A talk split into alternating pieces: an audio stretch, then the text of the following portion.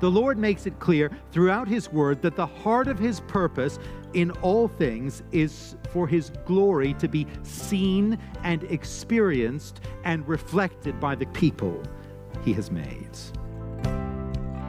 Welcome to Encounter the Truth with Jonathan Griffiths. I'm Steve Hiller. And Jonathan, there may be some listening today who have never really experienced the glory of God in their life before. They hear, you know, a phrase like that, the glory of God, not, not even really sure what you're talking about. Well, it's a big concept, and I don't think the idea of God's glory is something that we can define in a kind of one sentence kind of a way or very simply. But it, it, it does say that God is truly worthy of all worship and adoration because everything in him is good and wonderful and bright and beautiful and truly marvelous. And and so it does say to us that that God is intrinsically and totally worthy of our adoration. Hmm. It's a big thought. It's a wonderful thought. And of course, we're going to try and explore it a little bit together today. We're going to do that in a number of different places in God's Word. So if you can have a Bible handy, we'll spend some time in Psalms and Exodus and Isaiah. But let's continue our message The Glorious God. Here is Jonathan. There are very beautiful things to be found in this world, things that have a certain glory about them. You know, you think about a, a very wonderful jewel, a beautiful diamond or sapphire or ruby. The other day, I was with the children downtown and we were doing a little window shopping in the Rideau Center. And I don't know why I thought of doing this. We wandered into Tiffany's. This was me in shorts and a t shirt with three little kids, and the security guard was kind of looking, uh, wondering what was going on. Anyway, we kind of glanced through the display cases. And you know, there, there's some really beautiful jewels in, in that shop. And a really beautiful jewel, well cut, shown in the right light. It can be a breathtaking thing. But there's no such thing, is there, as a totally flawless jewel. Not even the finest diamond to be found in the display cases at Tiffany's can be said to be without fault, without flaw of any kind. Diamonds are graded, I gather, uh, on their clarity, their lack of imperfection, and you can find some diamonds, some very expensive diamonds, that are pretty close to perfect. But the totally flawless diamond, totally clear, totally brilliant, completely unmarred, it doesn't exist. But God is flawless in his perfection and his beauty, his holiness and his goodness, his wisdom and his knowledge. He is totally glorious in every way. Now, that's the core idea here. That's what we're thinking about. I, I, don't think that's too hard to take on board. If we believe in God, if we trust in God, we understand and accept that He is the God of glory. But what then do we do with this truth? What are the implications of this truth? Well, that brings us to our second point, point two of two. If God is all glorious, then, well, our purpose is to give him glory. Our purpose is to bring him glory. That's where this truth simply leads us. It can be an agonizing question, but a question we must all ask What is the purpose of my life? Why am I here on earth? Last year, the Centers for Disease Control and Prevention in the United States issued a startling report showing that suicide rates over the last decade or so have been rising in almost every American state. It raises the obvious question of causation, of why that's happening. And of course, numerous factors will feed into that troubling trend. But I was very interested to read an opinion piece in the New York Times by a behavioral scientist named Clay Routledge. And I'd like to read for you from his piece. I think what he says is actually very significant. He writes this Many argue that this is a crisis of mental health care, that people are not getting the services they need. The proposed solution is better therapies, more effective antidepressants, and greater access to treatment. This assessment may be correct. However, the suicide rate has increased even as more people are seeking treatment for depression and anxiety, and even as treatment for those conditions has become more widely available an additional explanation seems to be needed. As a behavioral scientist who studies basic psychological needs, including the need for meaning, I am convinced that our nation's suicide crisis is in part a crisis of meaninglessness. We are a species that strives not just for survival, but also for significance. We want lives that matter. A felt lack of meaning in one's life has been linked to alcohol and drug abuse, depression, anxiety, and yes, suicide. And when people experience loss, stress, or trauma, it is those who believe that their lives have purpose who are best able to cope with and recover from distress. What is the purpose of my life? Where is meaning? To be found? It is a vitally important question. In fact, you may be here today precisely because you are asking that question, you are grappling with that question, because that very question is troubling you and you don't have an answer for it. Well, the Bible doesn't have a, a quick one line answer for us. There isn't a single verse that I, I can point you to that sums everything up really tidily. But if we look at the whole teaching of Scripture, at the whole shape of what God has made known to us in His Word, then I think an answer emerges for us pretty quickly and pretty clearly. The Lord makes it clear throughout His Word that the heart of His purpose in all things is for his glory to be seen and experienced and reflected by the creatures he has made, by the people he has made in a very interesting passage in Isaiah 48, the Lord speaks of how he is refraining from bringing a judgment on Israel that the nation actually deserves because of its sin. And he explains why he's doing this, why he's refraining. We might imagine that he would say that he's acting in this way for the sake of the people, out of compassion, out of love, etc. That would make good sense to us, and of course, it would be consistent with his character. But instead, he says he's actually doing this for his own sake for the sake of his glory. Very interesting, Isaiah 48 and verse 9. For my own name's sake, I delay my wrath. For the sake of my praise, I hold it back from you, so as not to cut you off. See, I have refined you, though not as silver. I have tested you in the furnace of affliction. For my own sake, for my own sake, I do this. How can I let myself be defamed? I will not yield my glory to another. God will not have his glory diminished, his reputation defamed through the shame and the destruction of his own covenant people, Israel. And so, for the sake of his name, for the sake of his reputation, for the sake of his glory among the nations, he holds back his judgment on his people, even though they deserve it. God is rightly concerned for his glory. He is truly glorious in an absolute sense. And it is fitting, it is appropriate, it is right, it is logical that his glory should be seen and recognized. And throughout the scriptures, God's true people recognize that he is worthy of all glory. Just listen to the way in which the Psalms express this desire and this concern. Psalm 96, which we heard earlier, Psalm 96 and verse 7. Ascribe to the Lord, O families of nations, ascribe to the Lord glory and strength. Ascribe to the Lord the glory due his name. Bring an offering and come into his courts. Worship the Lord in the splendor of his holiness. Tremble before him, all the earth. Psalm 108 and, and verse 4.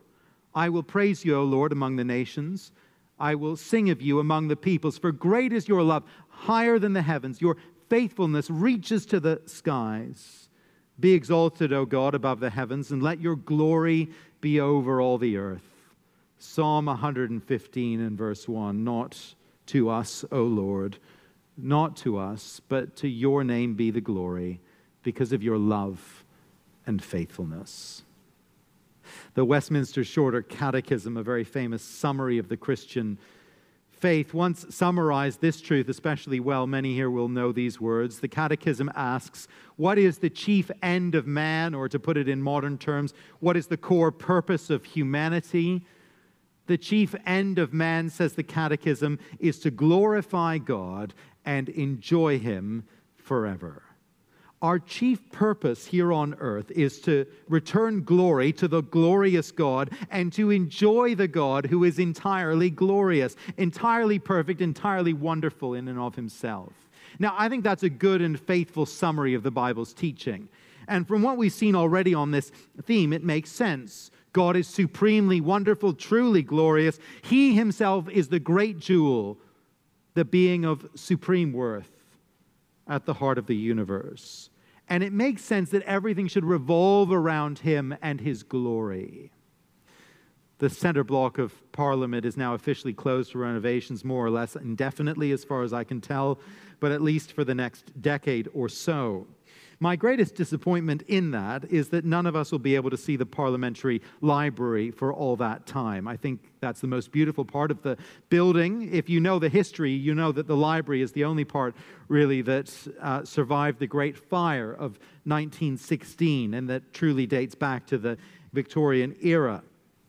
And if you've had an opportunity to visit that library, you'll remember what a very striking room it is a great open rotunda with galleries spanning the circumference and with a towering statue of Queen Victoria rising in the center in the place of absolute preeminence. I gather that the base of Queen Victoria's statue goes right down to the foundation of the building, even as she rises to considerable height within the room. And the point of all that is that the Queen is at the center of everything in Victorian Canada the institution of government, the Dominion itself, it's all grounded in her rule and exists for her good pleasure. The symbolism is powerful and inescapable.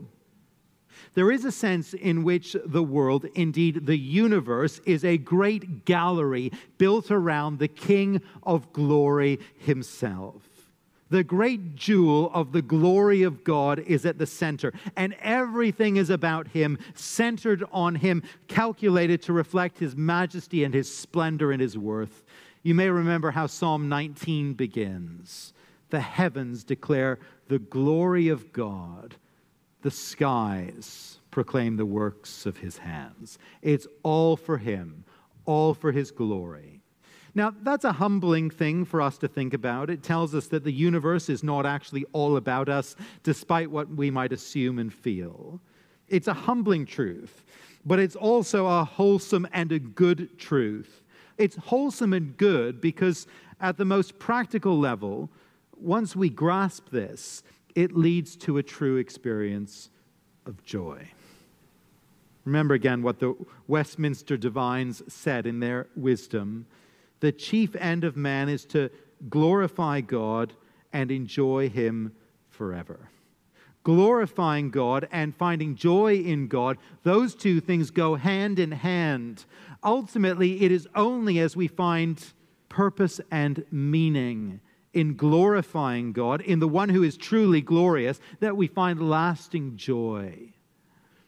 It was Augustine who said, You have made us for yourself, O Lord, and our hearts are restless until they find their rest in you.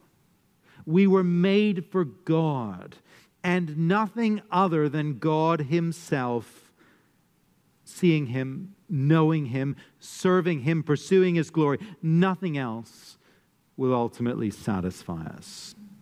Now, some might charge that God is somehow egotistical or unduly selfish to make a universe centered on his glory, but I think we only start to think that way when we fail to recognize that God himself is the only one who is truly glorious, the only one who can ever satisfy the longings of our soul, the only one who can bring true and lasting joy. You're listening to Encounter the Truth with Jonathan Griffiths and a message called The Glorious God, part of a larger series, Who is Like Our God. Glad you've tuned in today as we continue to look at the characteristics and attributes of God in this series. And if you ever miss a broadcast, you can always come to our website and listen online. Just stop by encounterthetruth.org. While you're there, hope you'll take a moment and check out a book we'd like to send you this month. It's called The Good Old Age it's an A to Z of loving and following the Lord Jesus in later years. Written by Derek Prime. He was a pastor and Bible teacher, and in his 80s, he wrote this book that guides us through 26 Christian priorities that we should hold on to later in life. And then, with biblical wisdom and practical advice, he helps us navigate the unique challenges and joys that old age can bring. It's a book that you can, in a sense, take a dip into Meditate on it as you prayerfully read through this book and let the truths transform the way that you might be thinking about and even in the midst of living your old age. We'd love to send you a copy of this book, A Good Old Age, as you give a gift of any amount in supporting Encounter the Truth this month. You can find out more or give online when you come to encounterthetruth.org. That's encounterthetruth.org or call us at 833 99 Truth. All right, back to the message. Here is Jonathan. When I was younger, we used to sing a chorus at a Christian camp I was part of. Perhaps you know it, it's a simple little thing, but it was such a good truth to sing and to remember. All that I need is in Jesus. He satisfies, joy He supplies. Life would be worthless without Him. All things in Jesus I find. If you and I don't see and recognize that the universe is built around God and for His glory, if we don't see that, if we don't get it, the alternative is that we will seek to find meaning elsewhere. And as we do that, well, we find ourselves at the very heart of what the Bible calls idolatry.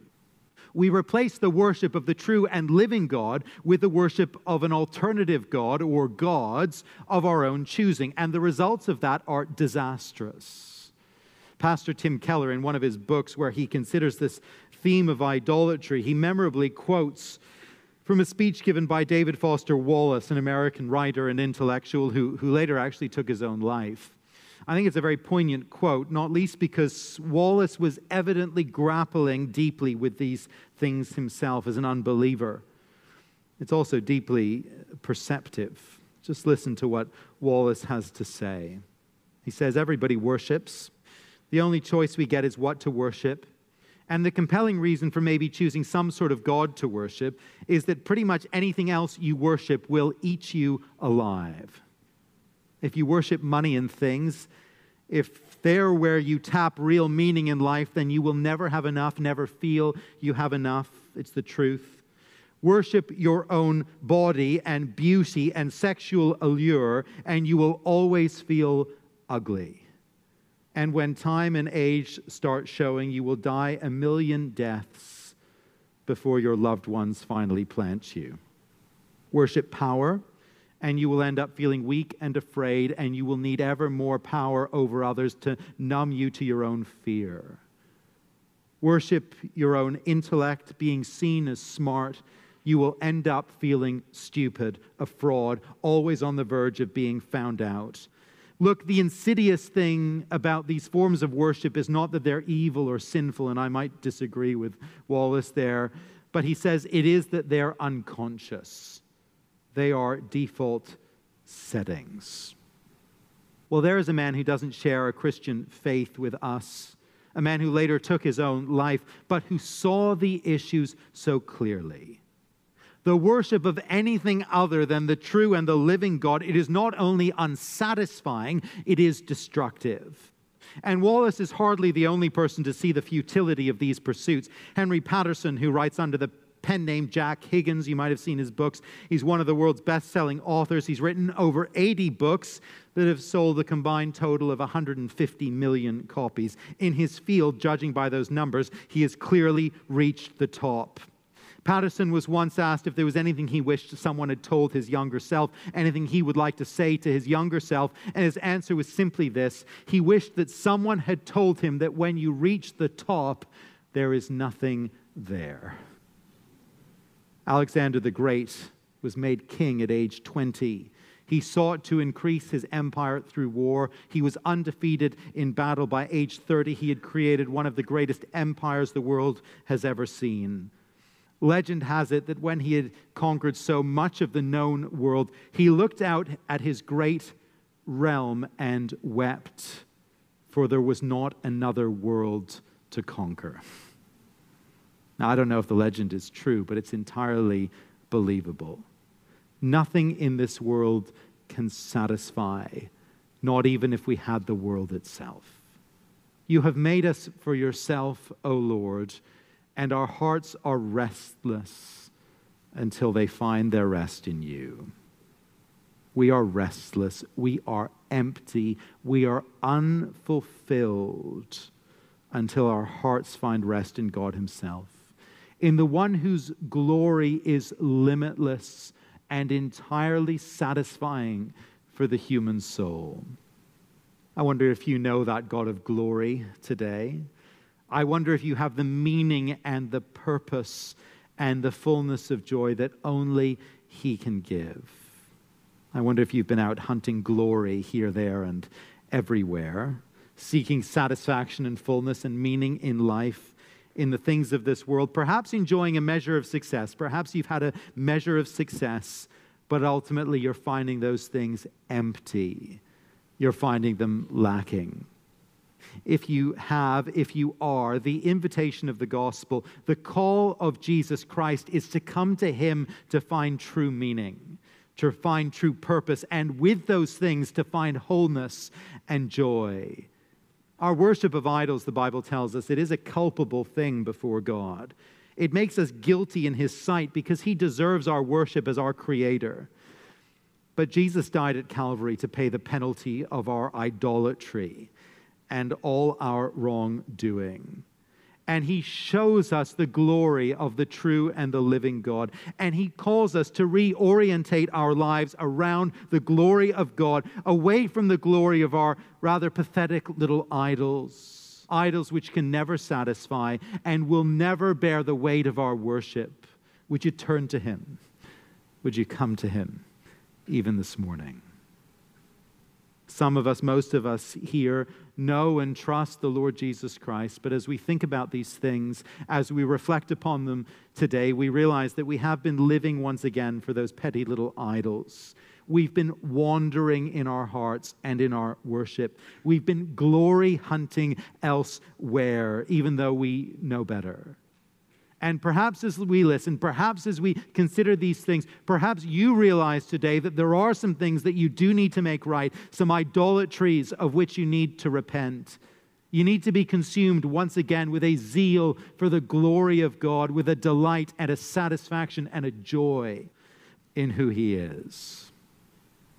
As we uh, come to a close here, let me just remind us each one of the future, the glorious future that God has in store for each one who believes. God is glorious, and He's made us to reflect His glory and to enjoy His glory. That's what awaits us if we belong to Jesus. Writing of the new Jerusalem to come, John says this in Revelation 21 and verse 22 at the close of the scriptures I did not see a temple in the city because the Lord Almighty and the Lamb are its temple. The city does not need the sun or the moon to shine on it, for the glory of God gives it light, and the Lamb is its lamp. The nations will walk by its light, and the kings of the earth will bring their splendor into it. If we recognize how radiantly beautiful the Lord is in his power and his majesty, his holiness and his splendor, then the picture that John gives us in that vision it should fill our heart with wonder and with delight. That we should live forever, basking in the radiance of the glory of God Himself. What a prospect for us who believe. What a future for any who would come. You're listening to Encounter the Truth with Jonathan Griffiths and a message called The Glorious God. If you miss a broadcast in the series, come to the website, listen online. It's encounterthetruth.org. You know, Encounter the Truth is a listener supported broadcast. We're able to stay on this station because of your generosity. And as you give a gift of any amount this month, we want to send you a book written by Derek Prime. It's called A Good Old Age. So many books on the Christian market focus on work and parenting and following the Lord through the teenage years and, and some of the issues that really impact younger people. And I was struck by the focus of this particular book on living for Christ in old age, toward the end of life. And of course, that's such an important focus, and we don't give enough attention to that. But I'm so grateful that Derek Prime wrote this book and that it's available, and we're so glad to make it available to you. Well, again, it's called A Good Old Age. ask you to give a gift of any amount, and we want to say thank you by sending you a copy. You can go online and give by coming to encounterthetruth.org. You can also call us at 833 998 7884. That's 833 99 Truth, or again, the website, encounterthetruth.org. Well, thanks for doing that and for listening today. I hope you'll join us next time.